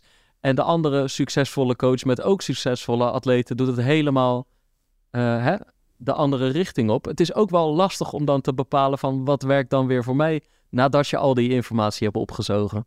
Ja, dat, en ik denk dat dat eind, uiteindelijk ook deel is van de kunst. En dat het dus heel belangrijk is. Dat uiteindelijk kan je ook bijvoorbeeld in Ingebrigtse... Want ik noem dan namen. Ja. Maar ik train niet zoals zij trainen. Want daar gaat het ook niet om. Het gaat erom dat jij uitvindt wat voor jou werkt. Uiteindelijk is het... Is onderzoek zijn eh, groepen waar mensen ook naar kijken. Maar uiteindelijk N is één. Jij bent één persoon. Je moet voor jezelf uitvinden wat werkt. En ik heb dan ook... Als ik dan naar zo'n podcast luister... Dan denk ik altijd... Oh, dit vind ik interessant maar soms ook van ja, maar ik weet dat dit gewoon voor mij totaal niet werkt. Ja. En, uh, maar ja, je probeert juist een beetje, denk ik, ik vind dan interessant om erover te horen en over na te denken. Maar uiteindelijk uh, uh, heb ik dus ook een coach. Dus hoef ik ook inderdaad niet zelf dan maar precies te bedenken, oh dat is echt, dat is perfect. Ik kan ook, dat ook een beetje aan mijn coach overlaten. Dus later als jij eindigt en je zou er een boek over schrijven, heb je wel een hele lijst met bronnen daar allemaal staan. nee, ja, ik hoop dat ik ze dan nog heb. Ik weet niet of ik ze zo goed bijhoud. En wat heb je wel echt uh, geïmplementeerd? Als je, als, je, als je zegt van nee, ik, ik heb Ingebrigtse uh, of, of, of Niels van der Poel of, of die Noorse triatleten. Waarvan heb je nou echt gedacht van hey, daar doe ik nu wel iets mee? Um, ja, het is ook een beetje. Het hoeft geen voor... directe kopie te zijn. Nee, en hè, maar... ja, voor dingen, sommige dingen zijn het ook een beetje wat. Uh, dan is het ook een soort van ik probeer dat dan te koppelen. Dus als, als Greet heeft bijvoorbeeld heel erg het principe van... jij wil een hele goede aerobe basis, dus je doet veel op threshold. Nou, dat is iets wat de Ingebrigts bijvoorbeeld ook heel erg doen. Uh, zij doen, doen dan ook dubbel, dubbel threshold. Ja. Maar ik ben niet op het punt dat ik... Ik loop zes keer in de week. Ik ga niet dubbel threshold doen, zeg maar. Dus, dus ik, ik ga dan... Dat is dan het principe van... Ja, die, dat soort trainingen, dat begrijp ik dan. denk ik, oké, okay, dat vind ik ook een goed principe. En dat vindt Greet ook een goed principe. Dus daar gaan we mee door. Maar ja, ik ga dat niet uh, duidelijk kopiëren. En bijvoorbeeld Niels van der Poel, die trainen dan ja, vijf keer in de week en dan nam hij twee dagen volledig rust. Ik vind dat nog steeds bizar. Ik weet ook nog steeds niet of mensen dat echt overnemen. Ik ben benieuwd, maar dat zie ik niet zo vaak. Twee dagen compleet rust. Uh, maar tegelijkertijd had wij, hij heel ook zo'n principe van, ja, je moet wel genoeg specifiek trainen. En ik train, uh, juist als je dan heel erg dat aerobe traint en die basis, dan train je niet heel erg specifiek. Want je loopt eigenlijk altijd langzamer dan je wedstrijdtempo. Maar daarom uh, dat Greet dus ook zo'n één zo'n baantraining in de week erin heeft. Om wel op dat wedstrijdtempo te lopen. Um, dat is dan wel in principe dat ik denk, oh, dat is wel echt goed om... Daarom is dat echt belangrijk. Daarom moet ik dat ook echt goed doen. En um, daarom had ik nu ook dit seizoen... Ik, ik ben vroeger altijd heel erg geweest van... Uh, ja, nooit op spikes lopen. Altijd op gewoon duurschoenen. Ook nooit op vaporflies of wat dan ook. Uh, maar daarin heb ik ook wel gemerkt dat als je, als je dan een keer zo'n baantraining specifiek doet, ja, dan is het ook wel goed om af en toe je spikes aan te doen. Om gewoon echt even dat ritme te voelen. Even na te bootsen. Ja, en ook omdat ik dat dus langer dan niet heb gehad, dan denk ik van, oh ja, dat is echt wel goed om nu, dit is het moment om dat te doen. Want kijk, als je gewoon jaar in jaar uit wedstrijd doet de hele tijd, dan zit het zo in je systeem, hoe die spikes voelen, et cetera. Maar als je dan ja, twee jaar uit bent geweest en ook nog nou, nieuwe schoenentechnologie, dus ik had nog nooit op de, dit soort spikes gelopen. Dus dan is het ook wel zoiets van, ja, oké, okay, dat soort specifieke gevoel, dat moet ik ook hebben. En dat is dan misschien weer iets van Niels van der Poel. Ja. Um, dus op die manier zijn er wel dingen die je misschien ook ja, aan de ene kant leert, aan de andere kant ook gewoon koppelt aan dingen die je misschien zelf al doet. Dat je ook denkt van, oh, dit deed ik zo. Oh ja, nu snap ik misschien nog beter waarom ik het zo doe. Uh, ja, dus op die manier, uh, ja. Wat hoe voelt dat? Het lopen weer op die spikes. Want spikes zijn nu natuurlijk heel erg veranderd. Ja. Nou, ik vind het grappig omdat ik het lastig vind om te zeggen. Omdat ik ze dus, dus... Het heeft zo lang geduurd voordat ik van de een naar de andere ging. Um, maar ja, je spikes... hebt niet echt de overgang gehad. Nee, ik heb niet gehad van, oh, ik deed nu een wedstrijd op de een. Oh, een week later heb ik nu de andere aan. Je hebt voor je blessure al wel op die, uh, op die nee. gelopen. Uh, ik kan me herinneren namelijk dat jouw vader ooit een keer bij mij in de winkel spikes voor jou kan. Ja, dat klopt. Nou, oké, okay, ja, dat is... Dus nee, als je hebt... Ja, nou, maar daar komt hij dus. Dat was dus het probleem, want ik kreeg dus die spikes en mijn pa was dus naar die wedstrijd in Duitsland en die geven dus die spikes in de ochtend van de wedstrijd. Kon je dat ik doe er twee versnellingen op en ik kan Ah. gewoon geen versnellingen doen. Dus het is waar, ik heb, ik heb ze erop gelopen, maar dus niet... Een, Niet. Nee, oké, niet- want ik denk ergens vaag kan ik me herinneren dat jouw vader in de winkel kwam en zei: Ja. ik, die spikes nu, ik moet die spikes hebben. Ja, een van de ja. weinigen die ze hadden op Ja, in moment. 2020 was er een run op die Dat was Nike zo- Dragonflies. Er Ja. maar run op. En wij nog zeiden van, nou, weet je, zelfs de vader van Noah Schutter Ja. komt hier spikes halen. ik, ik weet nog dat ik via via hoorde dat jullie ze hadden. Ik weet niet eens meer van wie, maar dat Dat was... was hij wel via de podcast. Nee, nee, ik weet het niet. Was- Ja, nee, anyway. Ja, ik weet niet. Oh, ik heb, nou, ik moet, ja, ik, ik heb toen ook één, ik denk één of twee keer heb ik ze van Mike geleend. Dus ik heb toen wel, ik heb toen wel versnellingjes. Ik heb een paar versnellingjes op die spikes gedaan. En eh, ja, maar ik, ik weet niet. Ik heb niet het idee dat ik echt het verschil kunnen voelen. Omdat het was. nu eigenlijk wel een zegen, zeg maar, dat, dat deze ontwikkeling er gaat. Eh, ja, ik denk het wel. Eh, tegelijkertijd, wat ik dus wel merkte, is dat, die, dat ik heel voorzichtig moet zijn met een soort van vaporflies en zo op de baan. Of op bochtige, bochtige situaties. Dus ik, Iedereen wel, denk ik. ja, dat denk ik ook wel. Maar ik merk, ik merk gewoon echt als ik veel links, zeg maar rechtsom is geen probleem. Dus ik loop soms om de baan ook wel andersom. Maar linksom, als ik ja, echt in die enkel ga hangen, dan vindt mijn voet dat gewoon heel vervelend. Dus ik doe vaak, als ik dat soort trainingen doe, doe ik die gewoon ja, rechtdoor op de weg bijvoorbeeld. Ehm, eh, maar ik denk inderdaad, die spikes zijn erg fijn. Ja, ook, ook gewoon qua inderdaad impact op je voeten, qua herstel. Ook zo'n 10.000, zeg maar vroeger. Ja, zulke pijnlijke kuiten is echt niet normaal. En ik had het nu ook weer bij mijn eerste 10.000. Maar ik merk dus nu die van zaterdag. Ik ging vanochtend lopen en ik dacht, eh, poeh, wat lekker. Ik, eh, mijn kuiten werken gewoon. Dus dat, dat, dat, eh, ja, dat is zeker fijn, ja. Het is echt, en ik, ik wil er echt niet voor weglopen dat we harder zijn gaan lopen op de Vaporflies, Alphaflies, deze spikes. Van andere merken kan trouwens ook, maar zeg maar gewoon, we zijn harder gaan lopen door carbon en foam en et cetera. Maar ik vind het verschil in herstel volgens mij gewoon nog groter. Ja. Want we zijn met z'n allen echt wel harder erop gaan lopen. Maar ik vind het verschil vooral op de maandag, de dinsdag zo groot. Ja. En dat je gewoon ja. echt, vroeger, je had gewoon brakhout onder je heupen zitten. En dat is echt, waarmee je echt gewoon bijna niks kon. En dat is gewoon, dat, dat verschil vind ik nog groter. Ik denk ook dat dat het verschil is wat je misschien nu ziet. Dat je dus, toen die schoenen kwamen, liep iedereen natuurlijk meteen harder. Maar voor mijn gevoel loopt nu iedereen nog steeds soort van harder. Maar nu een soort van meer, het gaat nu langzamer. Omdat het nu meer een soort van het trainingseffect is, denk ik. Van dat je, als je beter kan herstellen, kan je ook weer beter trainen. Dus ik denk dat eh, dat een groot voordeel is aan de schoen. Inderdaad, dat mensen een beetje, ja, soms niet echt over hebben. Eh, dat het voordeel is ook gewoon dat je net wat minder impact hebt. Dat je net wat makkelijker kan trainen. En ik denk dat dat ook een, een deel is in waardoor je ja, beter kan trainen en beter kan worden. En volgens mij, eh, je klinkt als iemand die, die, die zeg maar, overal over nadenkt. En zeg maar, gewoon helemaal dat, dat hardlopen zeg maar, wil doorhebben.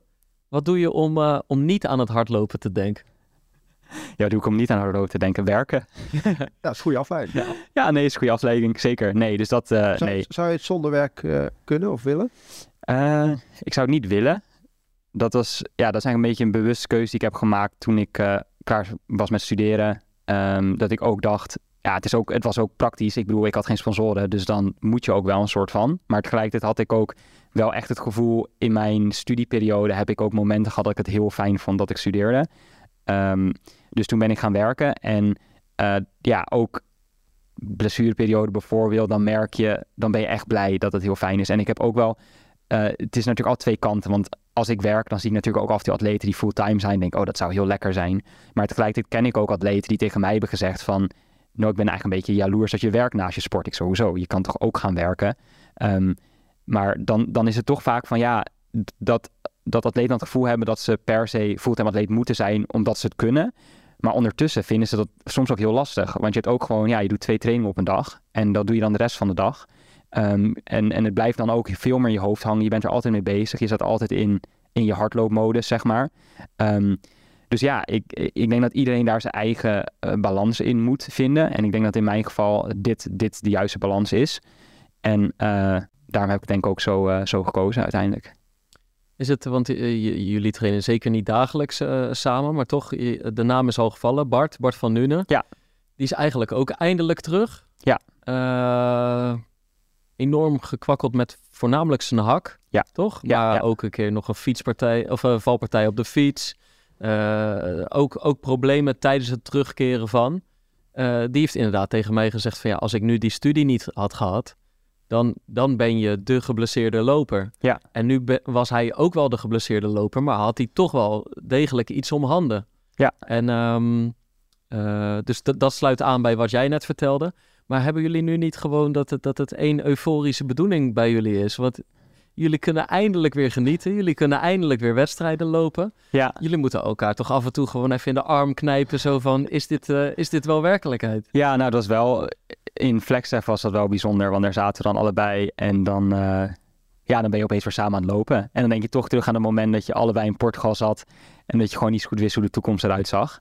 En eh, dat dat nu gewoon weer kan, ja, dat is wel echt, dat is dan echt bijzonder. En dat, daar probeer je dan natuurlijk ook extra van te genieten. Dus spreek je wel degelijk af en toe, af en toe uit naar elkaar? Ja, nee, zeker. Zeker. Ja. Ja, en we hebben ook in de blessureperiode hebben we nog af en toe, eh, dan gingen we zwiften, gingen we op de fiets zitten binnen en dan eh, bellen, de telefoon ernaast en dan gingen we zo samen virtueel even fietsen.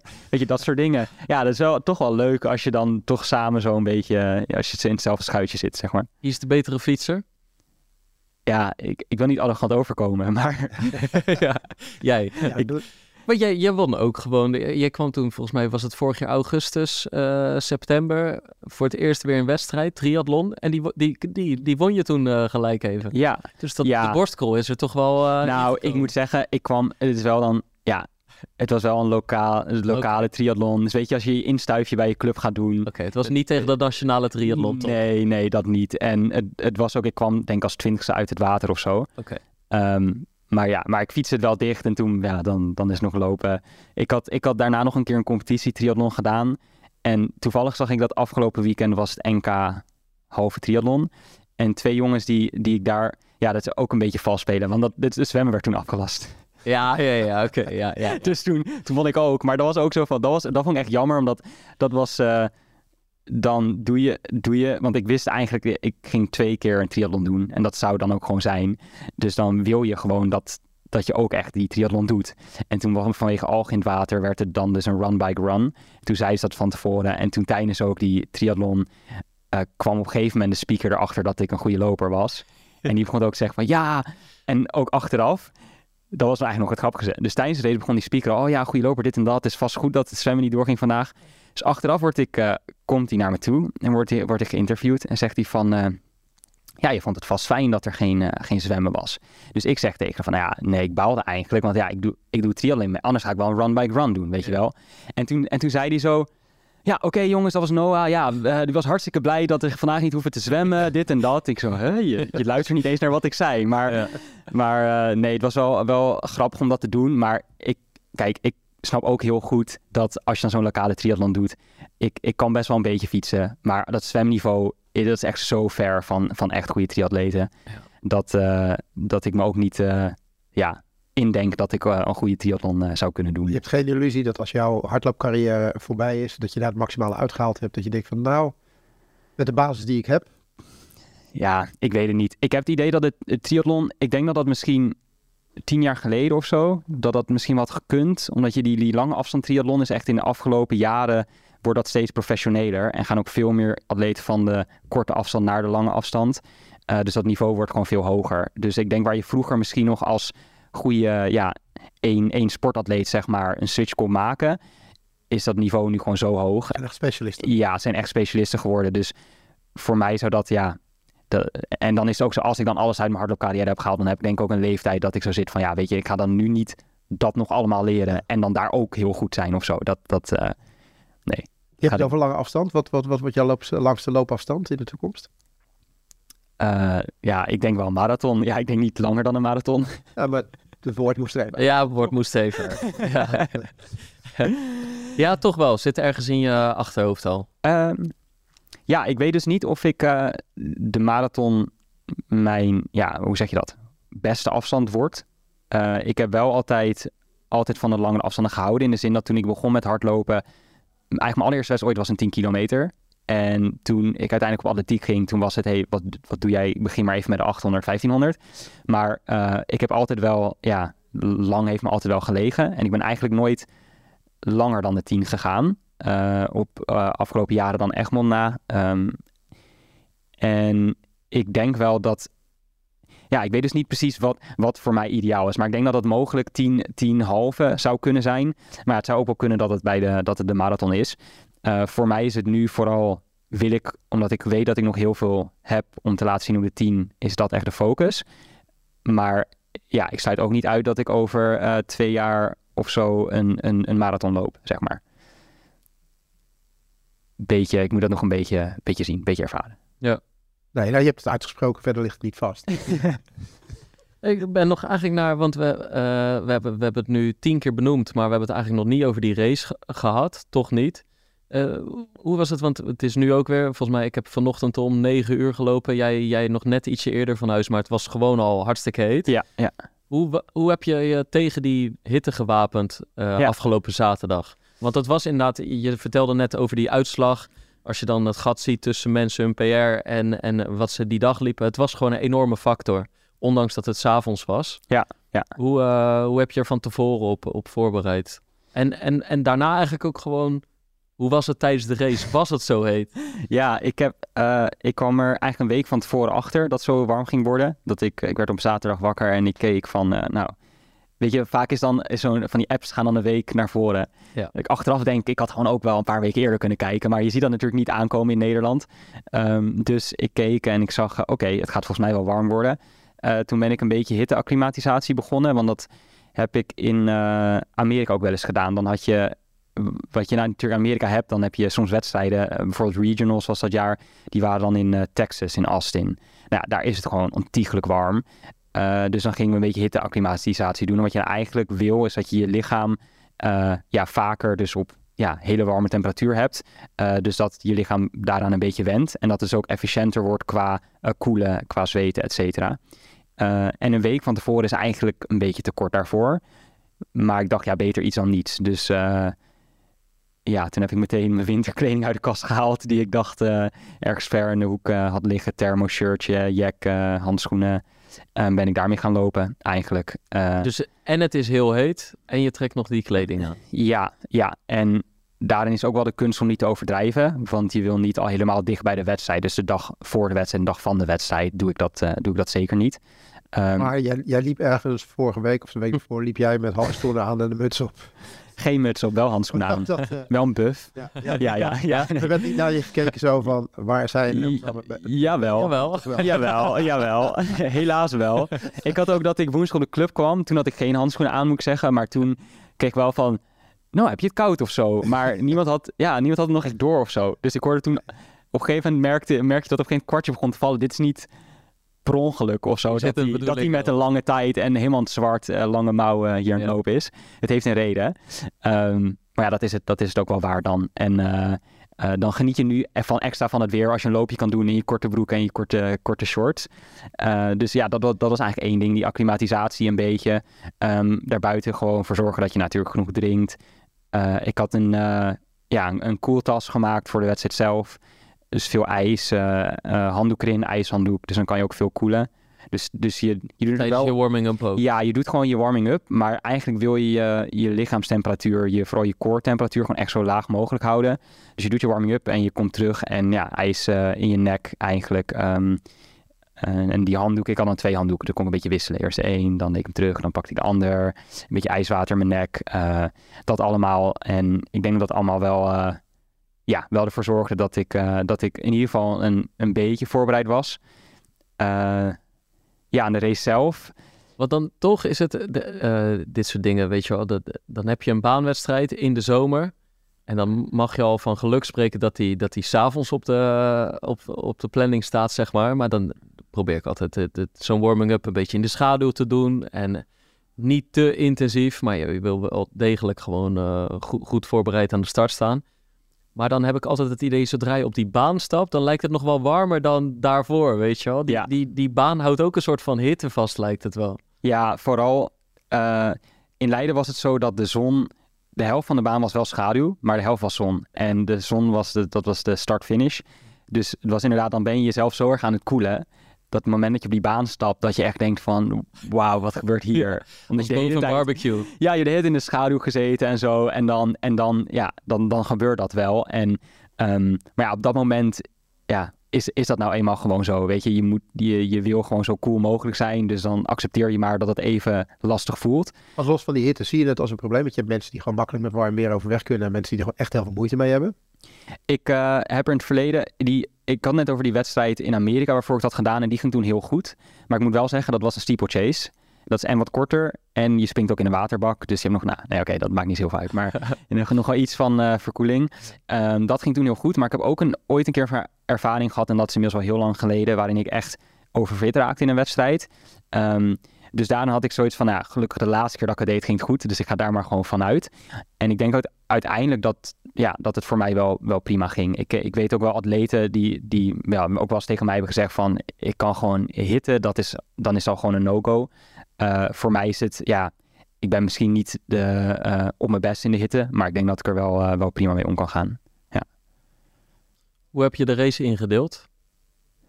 Um, want, want even daarvoor was je dus ook nog bezig met... ik hoop dat er een heel snelle tijd in zit. Ja, ja. Ik kan me voorstellen dat, dat zodra je weet dat het zo warm wordt...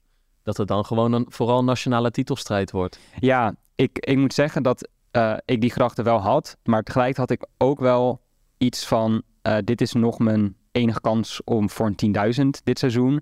En dus ik wil ook wel proberen om eruit te halen wat erin zit. Dus... Maar waarom is dit de laatste kans? Want dit zal niet de laatste 10.000 op heel de Europese kalender zijn, toch? Of... Nou ja, het lastige met 10.000 is dat ik dat dat eigenlijk wel zo is. In de zin dat je hebt uh, uh, Europa Cup gehad, dat was de we vorige week. Je hebt London Nights of 10K's gehad, dat was de week ervoor.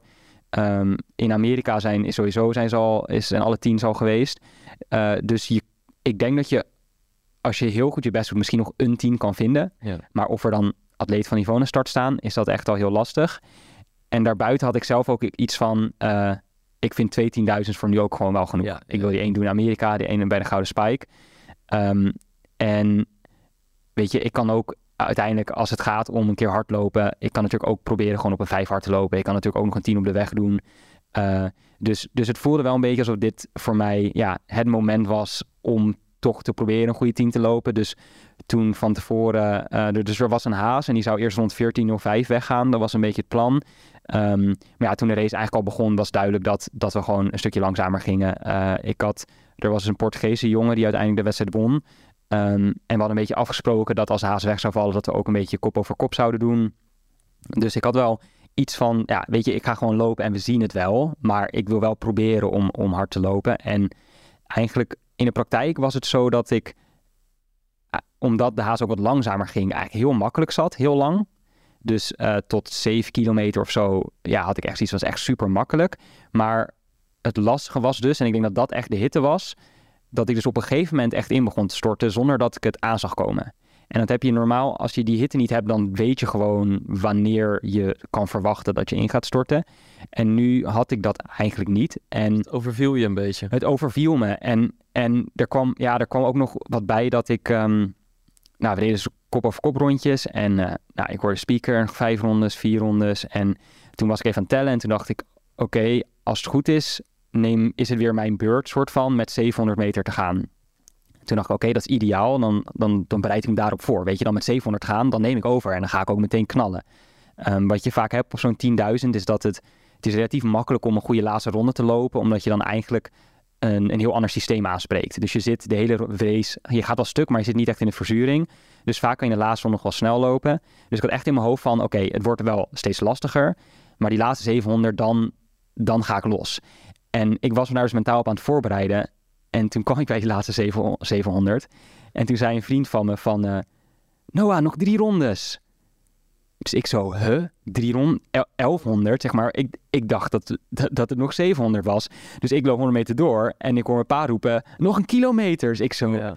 Ja, dan wist je zeker dat zeg maar, zij gelijk hadden. Dat zij gelijk hadden. Ja. En er was iets fout gaan met de rondetijden. Ja. En in mijn hoofd was het, was het dus nog 700, maar het was dus nog een rondje extra. En wat toen dus gebeurde was heel apart, omdat je dan denk je, oké, okay, dan in plaats van dat je, ja, je denkt, oké, okay, dan versnel ik niet. Maar wat er gebeurt is, je versnelt niet, maar opeens liep ik ook gewoon tegen de muur op. Opeens was ik helemaal klaar. Ja. En dus die laatste 1100 was voor mij echt, ik ging toen opeens zo stuk en ik zag dat helemaal niet aankomen. En ook die laatste ronde dus, kon, kon ik ook gewoon niet meer versnellen. Kwam er kwam helemaal niks terecht van die, en, en dat was een beetje... Dus ik was een beetje in de war bij de finish. Omdat ik opeens zo... De, de race werd opeens zo anders. Het was zo'n anticlimax. Je, je bereidt je voor op zo'n moment en opeens... Ja, val je helemaal stuk. En dacht ik, ga ik nog wel, word ik nog wel Nederlands kampioen? Zeg maar waar. Want ik had wel gehoord dat, uh, dat Bas van Horen achter me zat. Maar ik wist niet hoe ver. Dus op een gegeven moment dacht ik... Oh, ja, wat gebeurt hier nou? Misschien, misschien win ik niet, niet het Nederlands kampioenschap. Dus dat was, even, dat was wel even heel pittig. En ik denk dat dat nou, dan ook deels de hitte was misschien, dat ik daar, daarvan stuk ging. Maar ook dat moment dat je, dat je mentaal gewoon, dat je lichaam dan opeens, ja, het voelt alsof je lichaam blokkeert of zo. Van, dit was niet de afspraak, zoiets. En iedereen was een beetje in de war, want ik, ik las ook terug dat, dat Max Polak inderdaad bij 800 zijn, zijn sprint, of sprint, hè, zijn versnelling voor de laatste 400 heeft ingezet. Ja. Dus, dus meer hadden dit... eh, Ja, ja, er was Het blijk... onderbord stond ook verkeerd. Ja, de, Ja. het ronde, rondebord stond verkeerd en de speaker... Nou ja, dat was het dus. Het rondebord stond verkeerd, dus de speaker zei wat op het rondebord stond. Ja. We kregen met 800 gaan, kregen we ook de bel. Dus de bel was ook geluid met nog twee rondes te gaan. Ja. Dus, dus het enige wat goed was, was de tijd.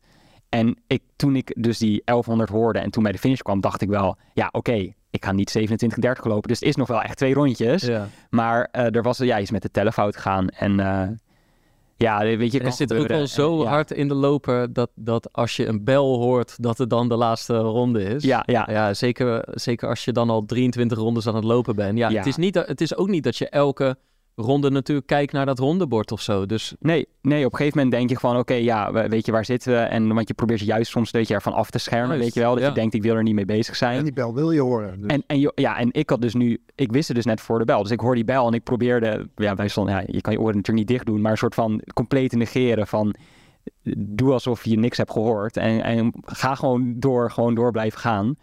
Ehm, maar ja, ik hoorde net achteraf dat een aantal atleten, inderdaad Max, die was, echt, eh, die was echt gaan sprinten en die moest toen nog een ronde. eh, ik had dus wel het geluk dat ik het met drie rondes voor het einde Ja, eh, precies. hoorde. precies. Hey, is het nu heel erg, drie dagen later, is het, is het heel erg nagenieten? Is het, is het, hoe, ja, hoe, hoe zit je hier nu? Ja, het is wel heel erg nagenieten. Ja? Ja. Ja, het was, het is, het was een heel bijzonder moment. Het was op mijn, het is een thuisbaan natuurlijk, Leiden. En dus ja, altijd, ja, sinds ik op atletiek, Leiden Atletiek zit, eh de Goudspijk is natuurlijk het evenement van de club. Eh, ik heb al lang niet meegedaan, ook vanwege mijn blessure, maar ook vanwege een periode in Amerika, want dat liep altijd net niet helemaal goed.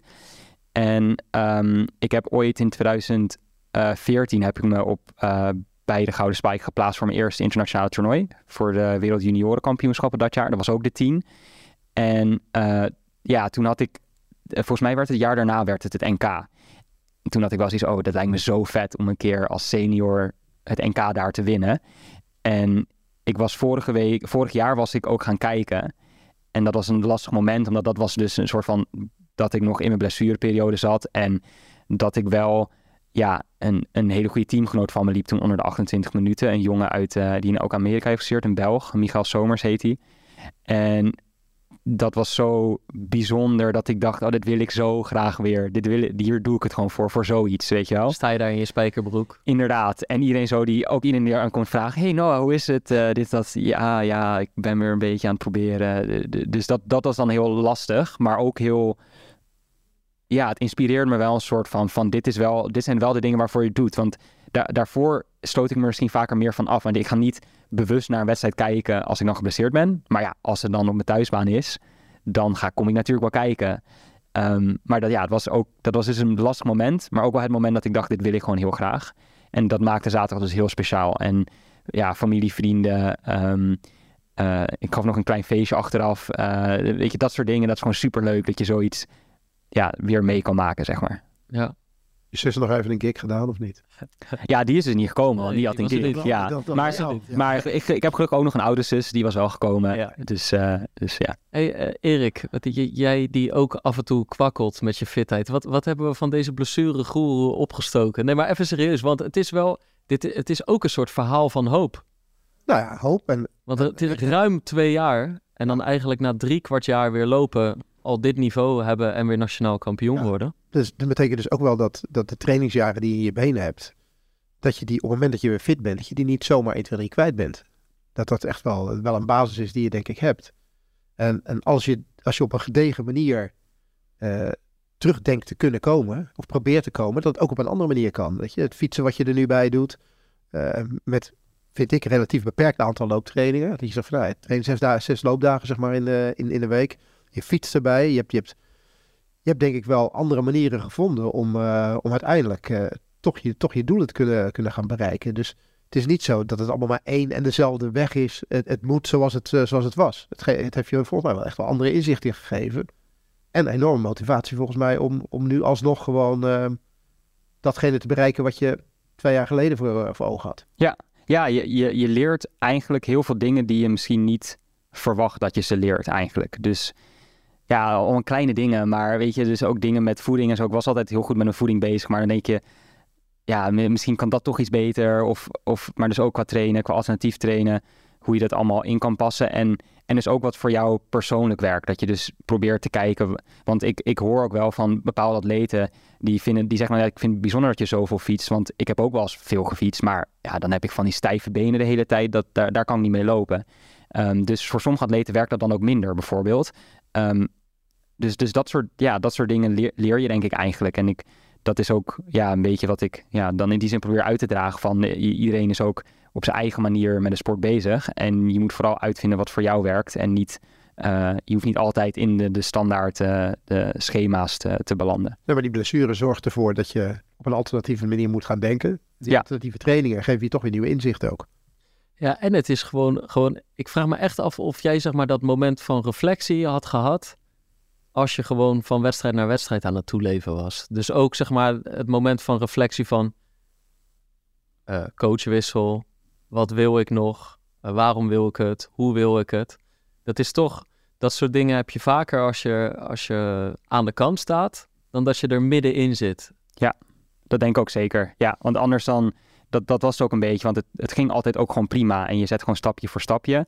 Ehm, maar ja, je, na, na een seizoen heb je altijd wel een soort van reflectiemoment. Maar eigenlijk ben je al meer bezig met wat komt er nu in de winter. Weet je wel, wat, wat ga ik volgend jaar doen?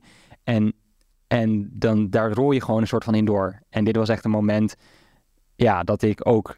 Dat, ja, dat je een langere periode hebt om te reflecteren. Dus je hebt langer om erover na te denken. En het is ook niet dat je dan de hele tijd over nadenkt. Maar er zijn gewoon meer momenten dat je, ja, dat je opeens realiseert van... oh, misschien, misschien is dat de juiste manier of misschien wil ik dat anders. Ja. Eh, En bevalt dan deze manier van topsport bedrijven je beter dan voor je blessureperiode?